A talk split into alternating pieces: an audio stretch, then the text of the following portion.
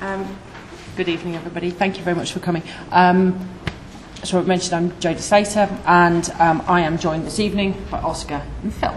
Um, basically, we're gonna um, we're originally going to do three separate presentations, but Phil and I decided, as soon as we live quite close together and our offices are quite close together, that it would be way more fun to do our presentation together. So we apologise in advance that we're going to be like the Laurel and Hardy double act whilst talking about marinas. let's not answer that question now.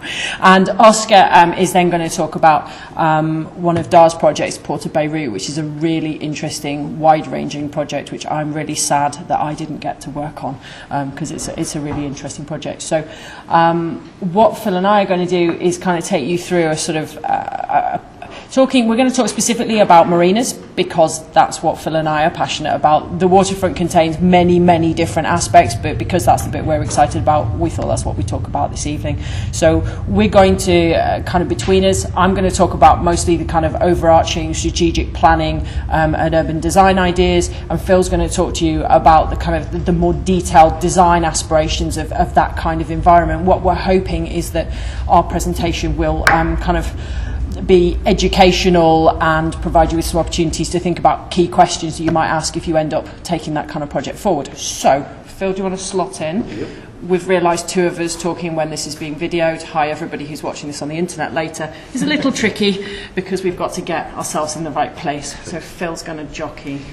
Right. So, we've kind of given you a bit of introduction. Um, as Robert explained, um, I ended up um, specialising in what I specialise in because I became obsessed with sailing when I was a kid, which means I spend the vast majority of my time in and around marinas, waterfront spaces, on boats, in boats, in water, anything else I can get my hands on.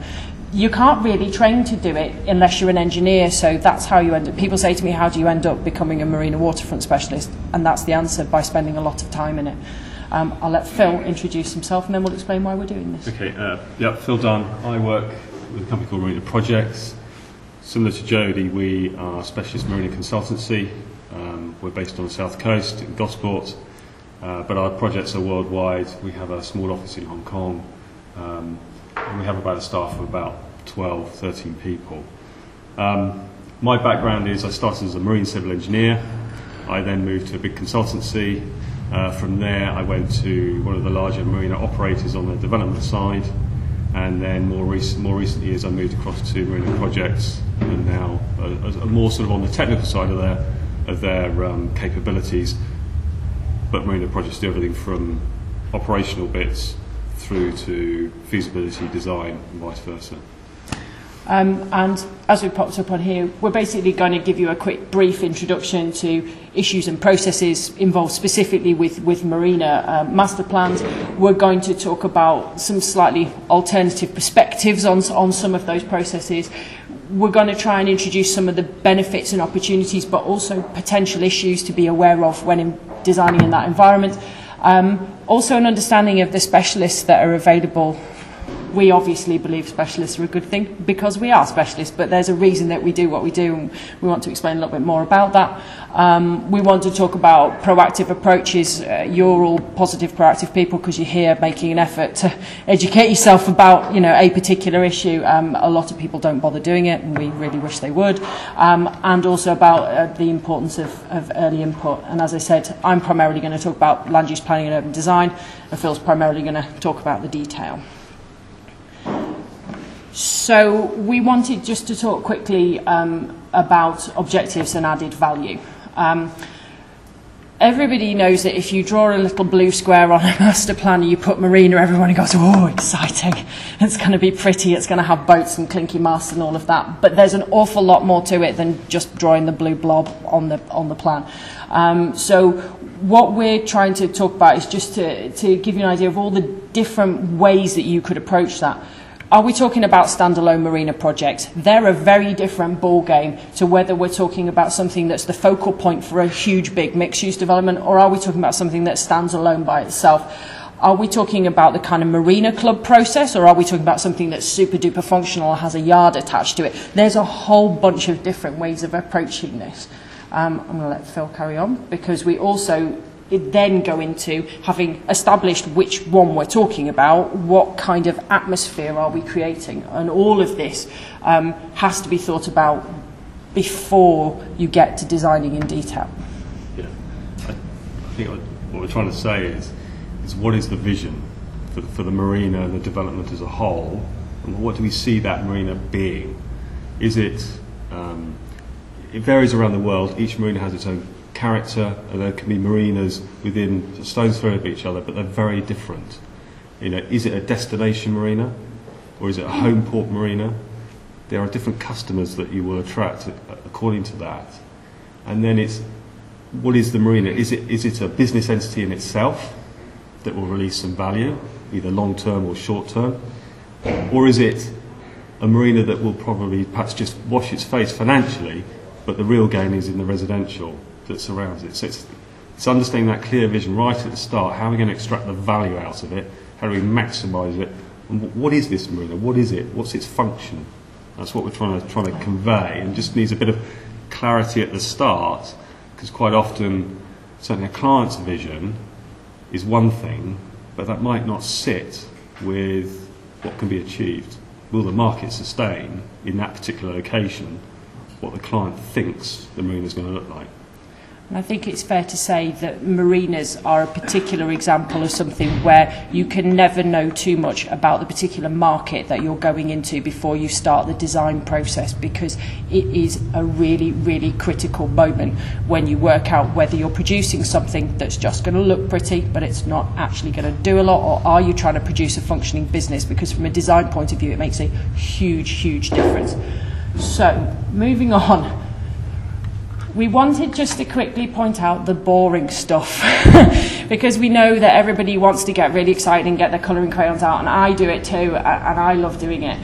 But for the marine environment, understanding your site location and aspects of it could not be more important because this is the bit that trips people up all the time because you can find all kinds of mean and nasty things.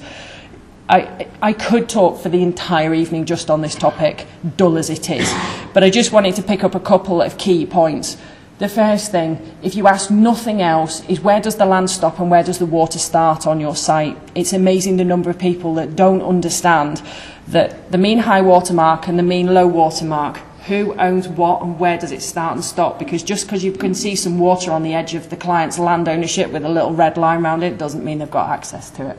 So basic principles that you can own down to the mean high water mark, anything below the mean high water mark, chances are the Queen owns that. And if the Queen owns it, you will need to talk to her early. So the Crown Estate will become your friend. So should you ever, ever end up in this position, talk to them early. The other people that you desperately need to talk to very, very early on are the Environment Agency and the Marine Management Organisation anything that goes out into the water has to involve these groups. The Marine Management Organisation are a fascinating bunch, I think it would be fair to say. Well, yeah, they're an interesting bunch. They're re- yeah, they're really obsessed with fishing quotas and, and other riveting aspects of European policy. But when they're not worrying about fishing, um, they also worry a lot about dredging. Um, when they're not worrying about fishing and dredging, they're also worrying hugely about where you are building stuff, what's going out, are you going to be pulling material out, have you spoken to the Environment Agency? It pays to talk to them early, even if only in a kind of a conceptual fashion. A lot of people are not really aware of the fact that they're even there, but talking early really does help. Interestingly, um, for all of you to note that they provide all the licensing and consent processes when you get into the detail, but they will consult the Environment Agency in the same way that the local authority will um, consult the Environment Agency. They get a double whammy of Environment Agency for this type of project. And I can't emphasize enough how important those early conversations are because there are so many things that you can find early on that will make that little blue square that you so desperately want to draw. Just not work at all.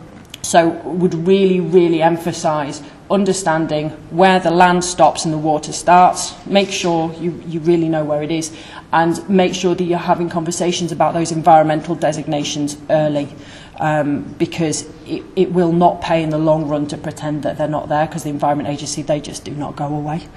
I wish they would sometimes, but they don't. So, taking those aspects on the environmental side of things, the consenting, which and steer clear of. Yeah. I can just talk about more physical physical site aspects, which are a little bit easier um, in some respects. What I think is is quite key is gathering that data early and trying to understand the site early to understand what can and can't be achieved. We've assumed that we can put some boats in and a marina or a waterside development and marine leisure aspect in front of a development or as a standalone. But there may be an assumption that we can do that there. You know, is it, is it deep enough? Is what's the tidal range? How exposed is it? Um, and all these things have quite an impact. And if we don't get them right, when we come along or we don't consider them early, when we do consider them, it's almost too late. And we can't do what we thought we could do, and it flips the whole master planning process on its head because you have to go back to the beginning again. Um, and, a, and a big one is exposure and the capital investment needed. In the UK, there are no natural harbours left anymore. They're all developed out or they're protected. Internationally, there's a little bit more freedom, but the environmental pressures are coming, um, if not already there. So, quite often a site has been earmarked for a marina or a waterfront aspect to it, but it's exposed. And suddenly we come along and go, well, you have to build some big breakwaters. They'll cost you about 60 million euros. And some, the whole project team then starts pointing fingers at each other because we haven't budgeted for that. And it all falls apart. So it's that early understanding, early input, just to try and get round to that master planning process. I think it's worth emphasising that I spend quite a lot of time reviewing um, concept work that people have developed for early options and that people don't fully appreciate the cost of drawing that little breakwater. That breakwater might cost five or six million just it's just a line. so doing this kind of work, whilst it might seem to, to, to many of you who are not specialists, oh my God, how do I collect that data? Where do I get it from? It's actually relatively easy to get hold of a lot of this data. And I would definitely say that would emphasise that it's worth spending a little bit of money having a specialist look over something early. Even if you just chuck a few concept ideas in front of you, a good um, marina consultant, somebody like Phil, will sit there and look at it and will say, yes, no, mm-hmm, that might be expensive. But that could save you months and months and months of time later on, and it's frightening how often that doesn't happen. So, if you take nothing away from it, try and get that kind of data together early and have a conversation with an engineer because I, I really wouldn't do it without. So, having gone through the process of saying, okay, I've got my data and I still really, really want to draw my, my blue bob on my plan. Um, I think it's really important to understand that the, the market and the customer base for marinas is very, very diverse compared to uh, the kind of things that you might deal with normally at the moment. Um, so market study is definitely going to be your friend in this process. Um, are we looking at something that's incredibly high end? Are we looking at producing the local communal marina? Are we looking at producing something where all of our value comes from residential units on the site and actually the marina is just kind of an add-on on the side? That kind of developing that understanding will all influence how you develop the master plan. I think at this point it's also very, very important to understand whether your client intends to operate – or whether your client intends to sell because it will hugely affect your master planning process, um, the kind of, of work that you do. Are you looking to operate that marina and therefore the value that you add is going to be of direct benefit, or are you looking at plot development and selling on? Um, we'd all like to think that urban design is all about adding quality, quality, quality, but the reality is if the client is going to sell it, you've got to have had a mind to that at the beginning. And all of that is about developing an idea of what that customer base looks like. Um, would also suggest that understanding whether you're creating an environment where most of the value is going to come from visitors, i.e. people that are coming in, or whether you're looking at uh, the, all the value coming from resident occupier type environments, because again, that will, that will impact on how you lay things out. So understanding your customer base is going to be really, really important. I think um, Phil and I can both give you a long, long list of examples as well where clients will want one thing and they'll have this idea in their head. It usually involves really, really pretty boats, usually really big, pretty boats. Um, and that's the vision that they've got in their head. But when you actually do the market research about what will work within the marine environment in that particular location, doesn't look quite so big and it usually doesn't look quite so pretty. Um, so it, this kind of getting this kind of data together is really, really important because again, like I say, the blue little square might not look quite the same once you actually understand whether people are going to be there in order to spend their money, whether they're going to be there living in it, whether they're going to be there working in it. So once we've understood our market, um, and we know our objectives, what we generally do is we, we produce what I've referred to here as a sort of marina profile. And that basically is a documentation of that, of that market analysis, knowing what our market is, where the opportunity is, where the client objectives are, bringing those together and producing this profile. And that, what then that allows us to do is then go into the master planning and, and, the, and the sort of the start of the concept design work. Um, because it, it may be that we have a market or a target market that, that covers quite a few spectrums. And you may not necessarily want to put all of those spectrums in one place.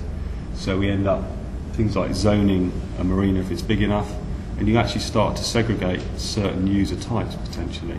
Some don't sit well with others. Classic is you, you, have a, you may have a local fishing fleet, which you still need to absorb into a marina and then you've got some high-end um, super yachts and stuff like that. They're not necessarily going to meet, so you have to try and segregate things out a little bit. And that sort of develops into the sort of zoning plan, all part of the marina master planning process.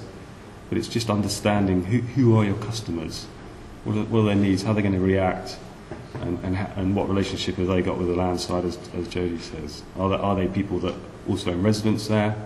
Are they people that just keep their boat there but live elsewhere? Are they people visiting? Is it a visiting marina? Is it a home port marina where you, you buy a berth in that marina because you want a, you want a base? So all these things you need to understand. So for a lot of you, I suspect that how the marina appears is often as part of a wider mixed use scheme. Um, and it's one part of a whole bunch of opportunities which you've got to try and balance. So I just wanted to quickly kind of flick through some of the issues and opportunities around some of the sort of typical complementary land uses, things that you can combine well with marina. Um, and generally, these tend to be grouped by location, roughly. There are examples that, that kind of cross the group, but Primarily in the UK and Europe, you'll see a lot of residential and linked commercial development. Um, and the reason for that, I think primarily because residential land values are so high, particularly in the UK. Um, it, it makes an awful lot of sense that you can rack them and stack them high in a marina environment. Um, it's, I think, primarily because you get that feeling of space visually without actually having to have the space on the ground. The marina is the perfect place for the, the apartment with the nice big windows, but it only needs a tiny balcony because you still get that feeling of space to it. And because land values are so high, there's often a need in order to make things viable financially to keep those kind of values up. So residential makes a lot of sense for an awful lot of marina operators. Um, and I think also what's interesting, particularly about the UK market and the European market, is that there's a lot of marina, com, marine-based commercial businesses that actually can operate independently and run a site here because there's such a huge amount of money um, within the marine businesses. And I can't remember what the number is, and I'm really wishing I could. My brain's gone blank. But it's, it's something like three billion is what the marine, what the marine market is worth to the UK economy. So providing kind of commercial development is actually can be a, a really financially sensible way of making things viable. Um, in the UK um, and Europe, be really aware that we love owning boats. Absolutely love it. And here we tend to have really high uh, high ownership levels and that means that you can sometimes in certain locations look at the marina as one option and the land option as another Um, the, I put these examples down on the bottom. These are Ocean Village in Southampton, which lots of people who are into their boating will be aware of. But what's really interesting about that is that if you see those sort of four big buildings in the centre over on the far side, um, they're commercial office buildings. Um, and they work really well within a marine location. Why is that? Because they work 9 till 5 and the marina and all the residential units fill the rest of the day, creates activity 24 7, 365 days a year. And it's not necessarily what other people would think of as a really great marine use, but in the UK it works very, very well.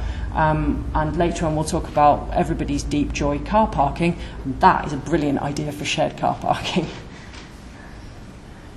whizzing through though if you work internationally um, and a lot of us that specialise do because there aren't many of us um, you'll see a slightly different bent um, mostly because there's a lot more land but it's not unusual um, to find hotels lots of hotels. I don't know if, if many of you are working particularly in the Gulf but you'll always find a hotel attached to a marina. The primary reason for that is drink.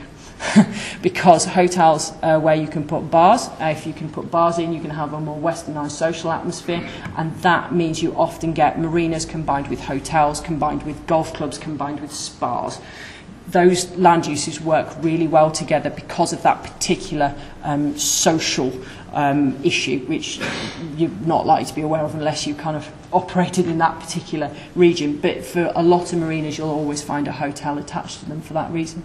Um, Phil will also no doubt tell you a little bit about some of the work he's done where the hotel also for the high end um, project worked really, really well too. Finally, and Phil's chivying me along because he's mm -hmm. right, talking for too long, um, is also that marinas are an interesting foil for um, retail and feature leisure facilities. I don't know if everyone's aware of this. It's Portsmouth, which has obviously got the giant Spinnaker Tower, Gunwharf Quays, which is a huge, big retail development, and then quite a lot of residential to the back and a tiny little marina in the front.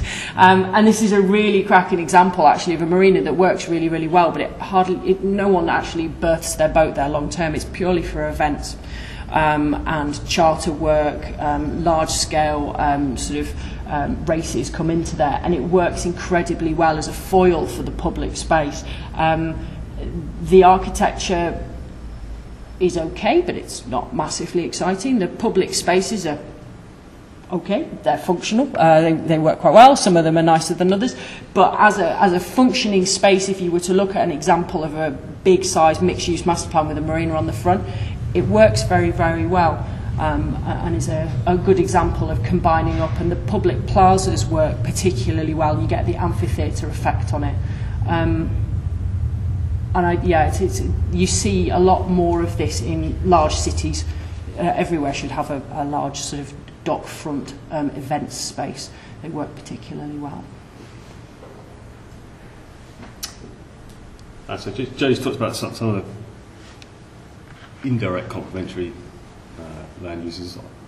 I would just highlight the ones that are more directly related to the marina and sort of sailing, boating, yachting, that aspect. So on the one hand, you've got the, the obvious ones, the chandleries, the brokerages, um, yacht management companies.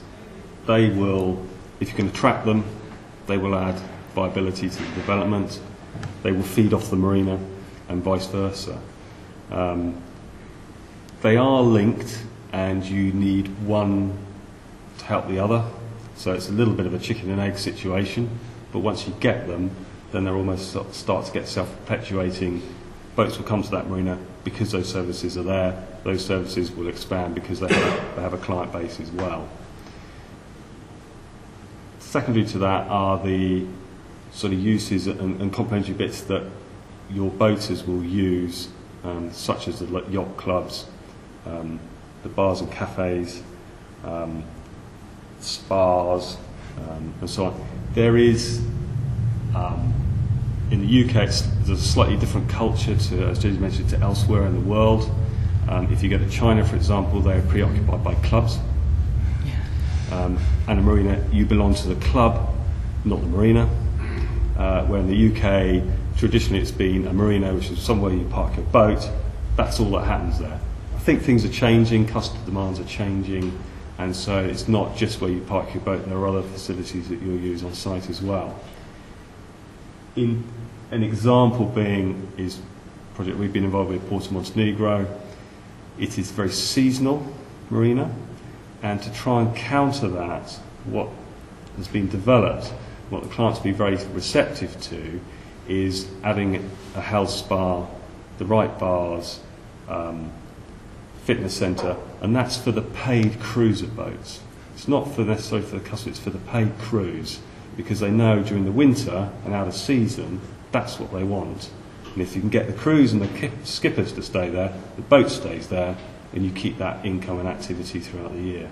So it's trying to understand what your, what your customer needs. Can you point out where these places are? Um, I mean, roughly. roughly, the Mona Raymond's not good enough. All right, that, that, that is Porto Montenegro.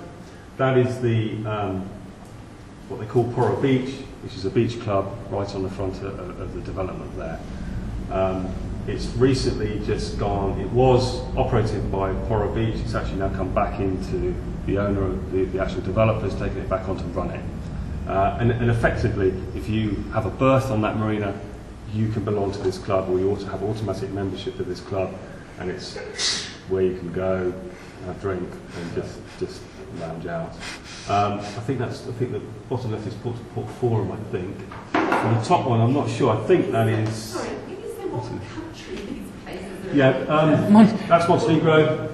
That I think is. I'm not sure. I think that's Italy. I think that is also Italy.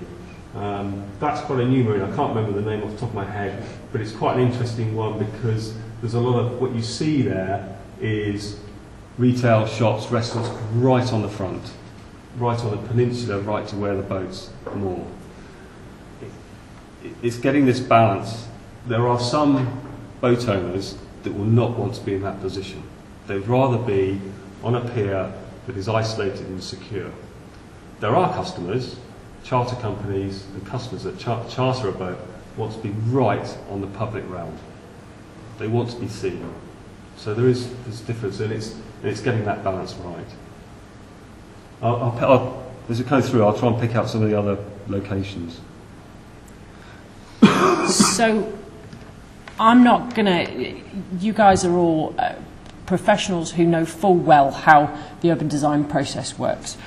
Not going to bother doing teaching grammar to SOCEX because that would be entirely pointless. But what I wanted to, to pop out was just some of the key issues that I find often get forgotten when I'm going in and, and talking to people. And a lot of the time, I think it's understanding what uses will serve both the site and the wider audience. And as an urban designer, how the heck you manage to get things to face in both directions. Because if you can get things to face in both directions to serve both the site and the outside, you add a huge amount of value. Um, so I think a lot of the time it's understanding how you can draw people in from outside, which makes sites more attractive commercially, but that also adds a useful function. The classic is trying to make um, the sort of the cafe restaurant environment work really, really well. We see it done a lot in Europe. Um, you get some fantastic examples of that kind of promenade space, but in the UK, we're not so good at understanding kind of how those spaces work and getting the access elements correct.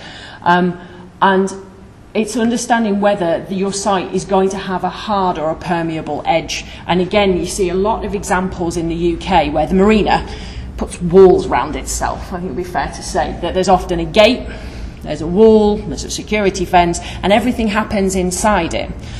You go to Europe, things are a little more permeable and it works so much better if you can if you can make that happen. But how you deal with the security is a really really critical issue. How you integrate across the site is definitely one of the key issues that, that I come across. Um, this is actually um, such a shame. This project, I suspect, will not go ahead due to the fact it's in the Ukraine. um, so sadly, at the moment, they kind of have slightly more important things to worry about than whether they're going to develop a nice marina. Um, but this particular site was really interesting because off to the left, which sadly you can't see on this image, was basically a long, long promenade going towards the town centre. Down on the right, down kind of where Phil stood, was the best local beach. And this created this really nice dumbbell effect. And one of the key issues for this particular option was to try and develop that process of being able to walk through the site. Because, of course, you create the footfall through, suddenly you've got way more value added to that commercial property. But the owner of the site also wanted to include residential. So we need permeability from the back and from the front. Um, and that can often be a challenge is how to hide the kind of the gubbins and it's and it's not just marinas that that have those kinds of issues where you kind of hide all the workings in order to look in both directions um and in terms of hiding it I wanted just to talk briefly about visual impact because I think a lot of people I'll see pretty pictures of marinas and they look lovely. Um, but there's a lot of tricky stuff when you get into the technical aspects of it, which are kind of hard to hide. So just to pick out a couple.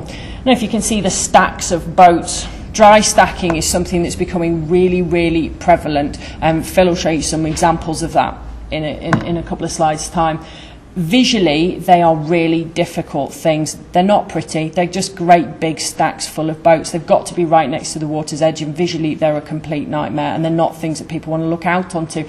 Neither are the great big sheds in the back. And there's a lot of kind of working stuff that you need to be able to get right in close to the water, but how you hide it is a really big challenge. Um, and again, I think it's one of those things that's worth identifying right at the beginning. If somebody says to you, I want to put a marina in, do they want to put a marina in or do they want to put a boatyard in? Because the two things are very, very different, and visually they can have a huge impact on what you put around it. And also, that a large volume of boats has a significant visual impact. Um, particularly if they're motorboats, which sounds really odd to say, but if they're large and white and plastic and have a high side on them, they can block a view like nothing else. And it's interesting because Phil and I have worked, both worked on either side of an interesting project in the Lake District where they were looking at a marina extension. And one of the issues with it was if you're stood on the side of, in this particular case, Lake Windermere in the national park, and you have the marina extension, what's the impact of that? Well, because the boats are getting bigger, it actually meant if you stood on the lake shore, you couldn't see as far. And there, so there's all kinds of issues like that that people don't necessarily appreciate. That forest of, mast, of masts is not particularly visually permeable, or not as visually permeable as you'd think. So those are just two tiny little examples of things that are worth thinking about early. That, that big block of birthing that you're going to put in, it's going to have beautiful stuff and it's going to have activity, but it's also going to have a visual impact. Two many? Um,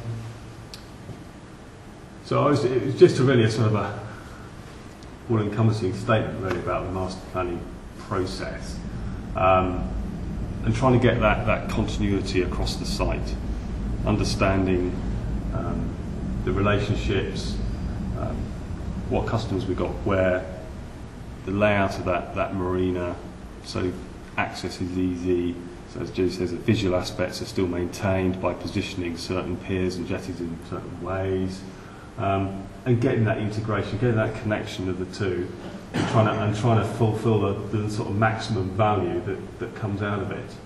Um, I'll tell you what, these, in terms of where these are, uh, bottom left is Cascais, Portugal.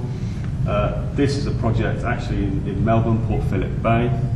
Um, middle one, I'm not sure, I think that's Middle East. Um, and the top one is actually Jersey Harbour's, uh, Jersey Harbour on the Channel Islands. Um, but it's getting that connectivity. We were involved with Wyndham Harbour, which is in, in Melbourne, and what we were trying to get across to the client there was they were looking at it very much as two, two actually three entities, a marina, a dry stack, and a residential development. They didn't link the three at all. Um, and we were trying to get that process drawn out because in all that would raise the value of everything. So I think you'll probably have gathered that we, we could spend, well, people write theses on this for a reason. We could spend all night talking about it, but one of the key things that keeps popping out over and over again, and if we were just going to try and emphasise some key points about this, is that access and circulation are one of the problems that we see all the time. Um, and primarily because there's a real challenge um, and a tension between issues to do with safety and security and commerciality. Uh, and as an urban designer in doing this kind of work, I think find it one of one of the biggest challenges is making those things work well.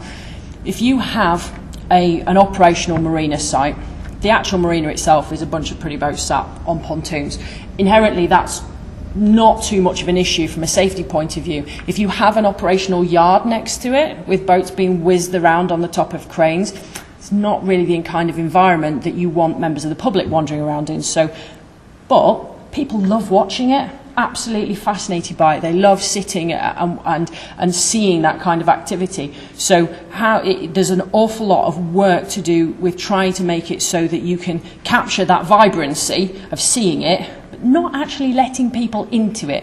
In the UK, we're really great at just sticking a big fence around it, but actually, if you can find a way to make that connection visually to allow people to see it, absolutely love it. One of the most popular cafes in the village that I live in is right on the entrance to one of the local yards.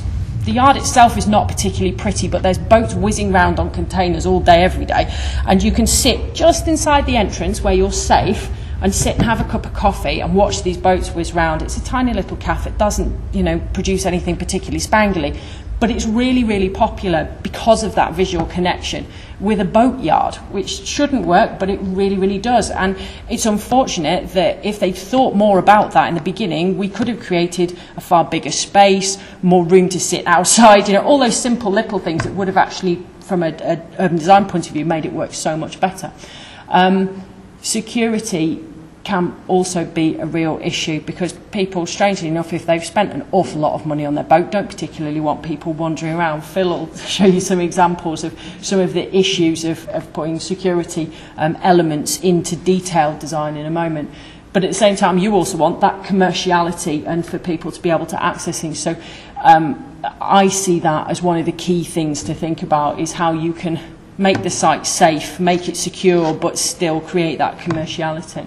Um, and also that large-scale public access, particularly if you're looking at sites like, for instance, Gunwharf Quays, can be a real challenge is thinking about how you get large numbers of people in um, because a lot of these spaces are very popular for large-scale public events um, and often that kind of um, ingress and egress of large numbers of people doesn't get considered in the process. Um, I would show as an example, just so we were talking about where things are. The, the site on the left, that's actually in Q8. Um, for my sins, I have spent quite a lot of time in Q8. Um, and it's a classic example that this is a really nice Corniche area. I was actually out riding a bike along there. And you can just see on the left, there's the wall. The Corniche stops, bang, and then there's the yard. And it's a real shame because in the design process, if they'd made that edge more permeable so you could see through it, you could have developed a way round the back, literally the cycle path stops and that happens an awful lot. That, that you've got that nice edge treatment, people enjoy manoeuvring their way along the coastline and then you've got bang, some bit of infrastructure and nobody's really thought about how it's connected and the value they could have added if they'd spent a little more time thinking about it. Um, on the right, an award-winning car park. this is um, the uh, car park that was developed in Ocean Village in Southampton, which I'm told has won many awards. Um, I think they were going for kind of Guggenheim type look for it. Um, but interestingly, this was developed to deal with one of the key problems you see in a lot of older marinas, which is car parking. And I know every single land use we could talk about would have problems with car parking. But marinas often you find you go in older ones and the car parking's right at the front and the cars have got a really great view of the marina. But the cars aren't really paying the money. The people are paying the money and that land could be used far more functionally. In Ocean Village they built a new car park at the back in order to free up all their surface car parking. But there was a really interesting conversation where we turned around and we said okay well that's great. Where are the drop off areas for people who are bringing in heavy kit oh, we haven't put one of those in. Oh, that's not going to work very well.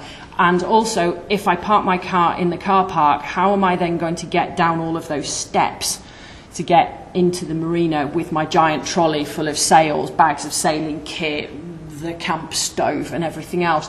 And that connection between car parking and the marina facilities is really, really important. Um, it sounds completely banal, like the kind of thing that you would tell a, you know, a first year undergrad.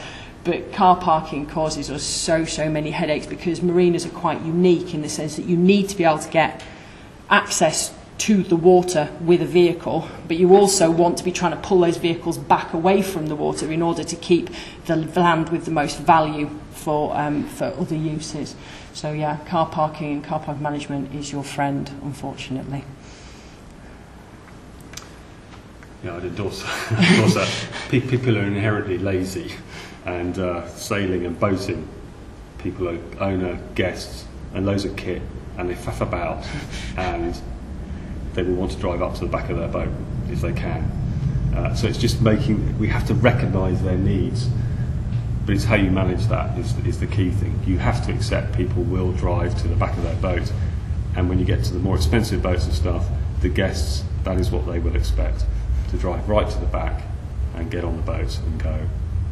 Um, just talking a little bit further about the sort of access and circulation, it, and this is really just to highlight the, the needs and the operations of a marina and how it functions and breathes. Um, excuse me.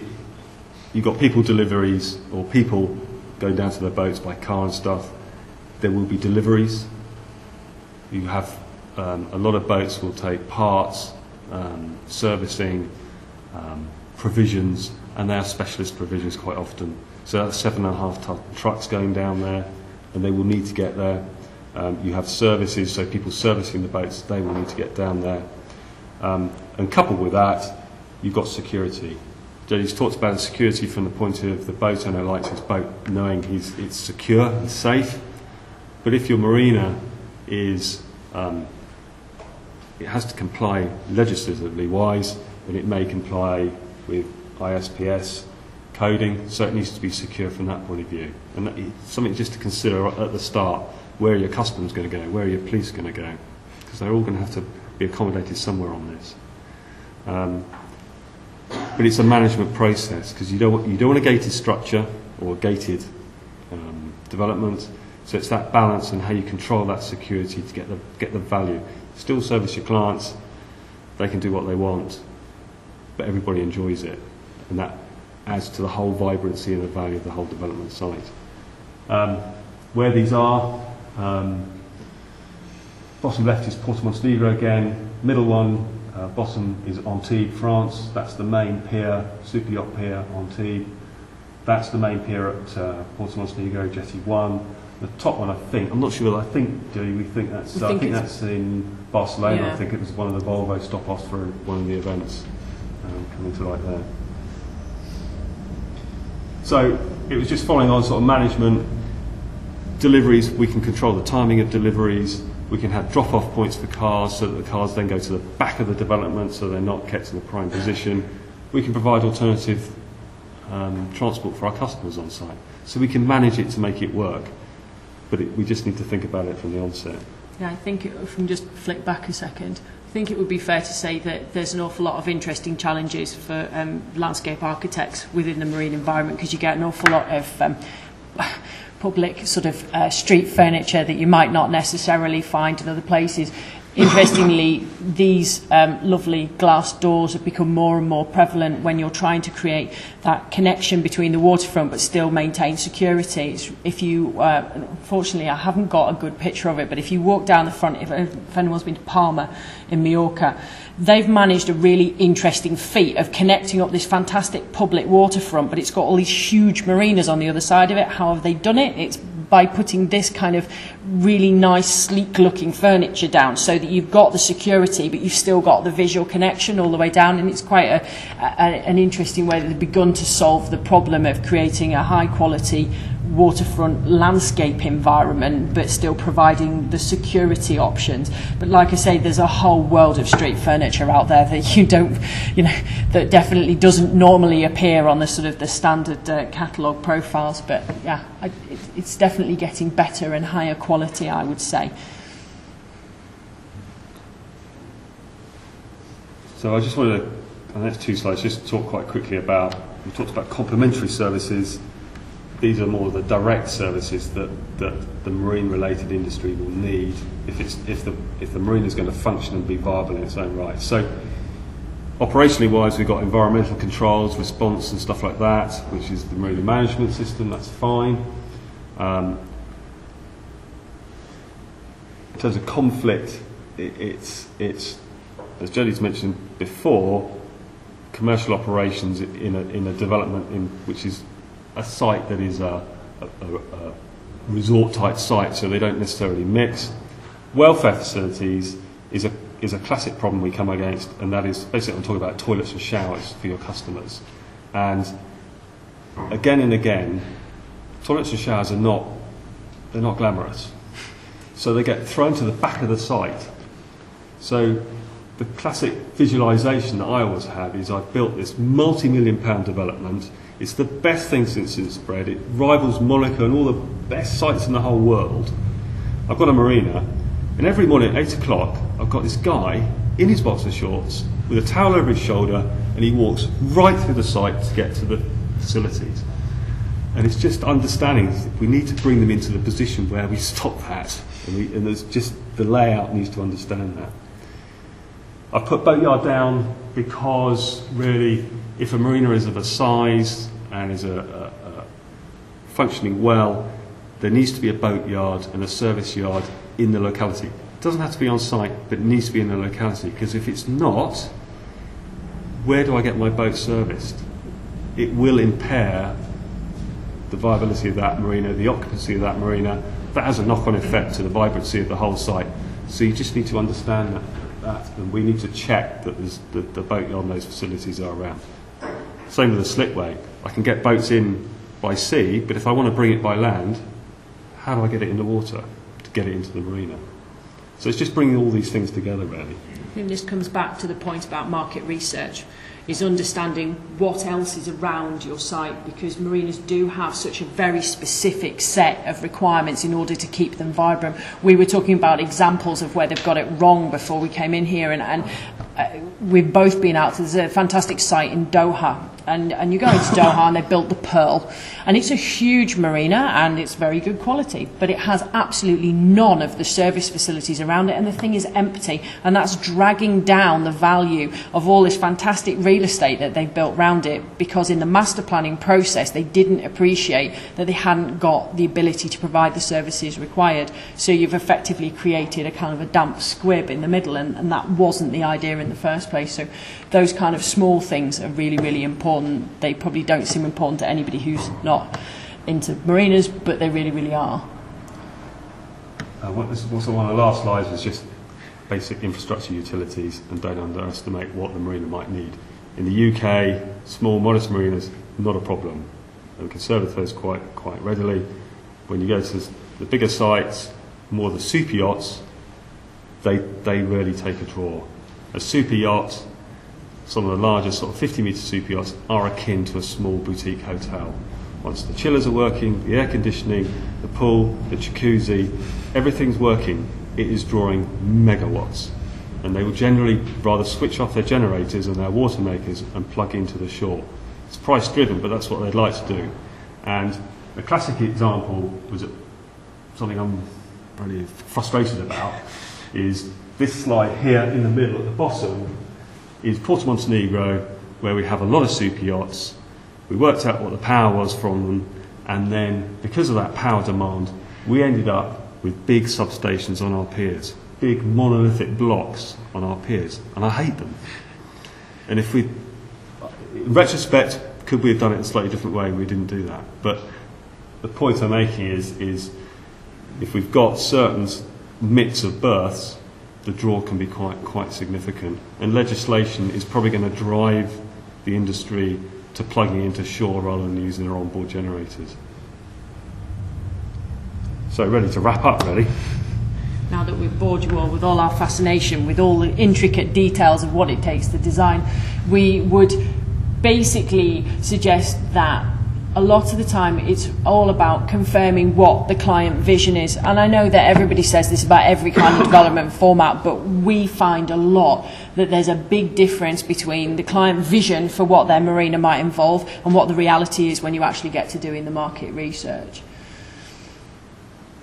Um, going into that, then trying to understand exactly what the character and objectives of that development is. I hope that, that if nothing else, we've given you a flavour for the fact that there's a really broad spectrum, that marinas don't come in one size fits all, and there's actually a huge range and variety with an awful lot of different needs, which from a master planning perspective would have a huge impact on, on what it is that you're trying to achieve. Um, we hope that we've also scared the crap out of you about some of the some of the technicalities of the, the, the specialist side of design that actually early involvement of specialists pays dividends. Even if all you do is turn around and say I've you know I'm I'm in that real early stage I'm throwing together options for something that's quite kind of high level.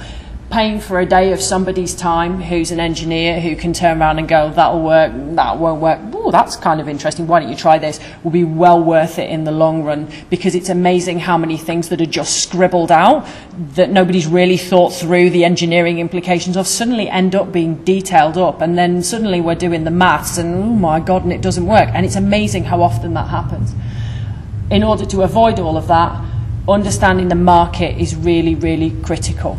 Um, it is a very specialist area of work. It doesn't work the same way as the standard land uses that we all come across day in and day out, and market research will really help you and will definitely help you to add value a lot of that is about working with stakeholders. Um, I think I've put it in the article that I wrote in the magazine for this quarter was that actually talking with stakeholders early, you don't need to be a specialist and to know lots about it yourself because actually if you get out there and you talk to the guy that's already running the yard down the road or the guy from the environment agency, they'll provide you with heaps of information. They're usually really, really keen to impart you know what they need and how it might function better and don't you realize that that's been happening around the corner? It, it sounds really basic but a lot of people shy away from talking to stakeholders because they think they don't understand the marine environment and therefore they might get into a conversation that they're not quite comfortable with. I would definitely say that those slightly uncomfortable conversations are well worth having. Um, again, technical data, I think, falls into the same category that it might not be something you're completely comfortable with, but the sooner you get it, and you can always throw it in front of those stakeholders and say, I've collected up this data, what does it mean? Talk to me about it, will definitely pay you dividends as well.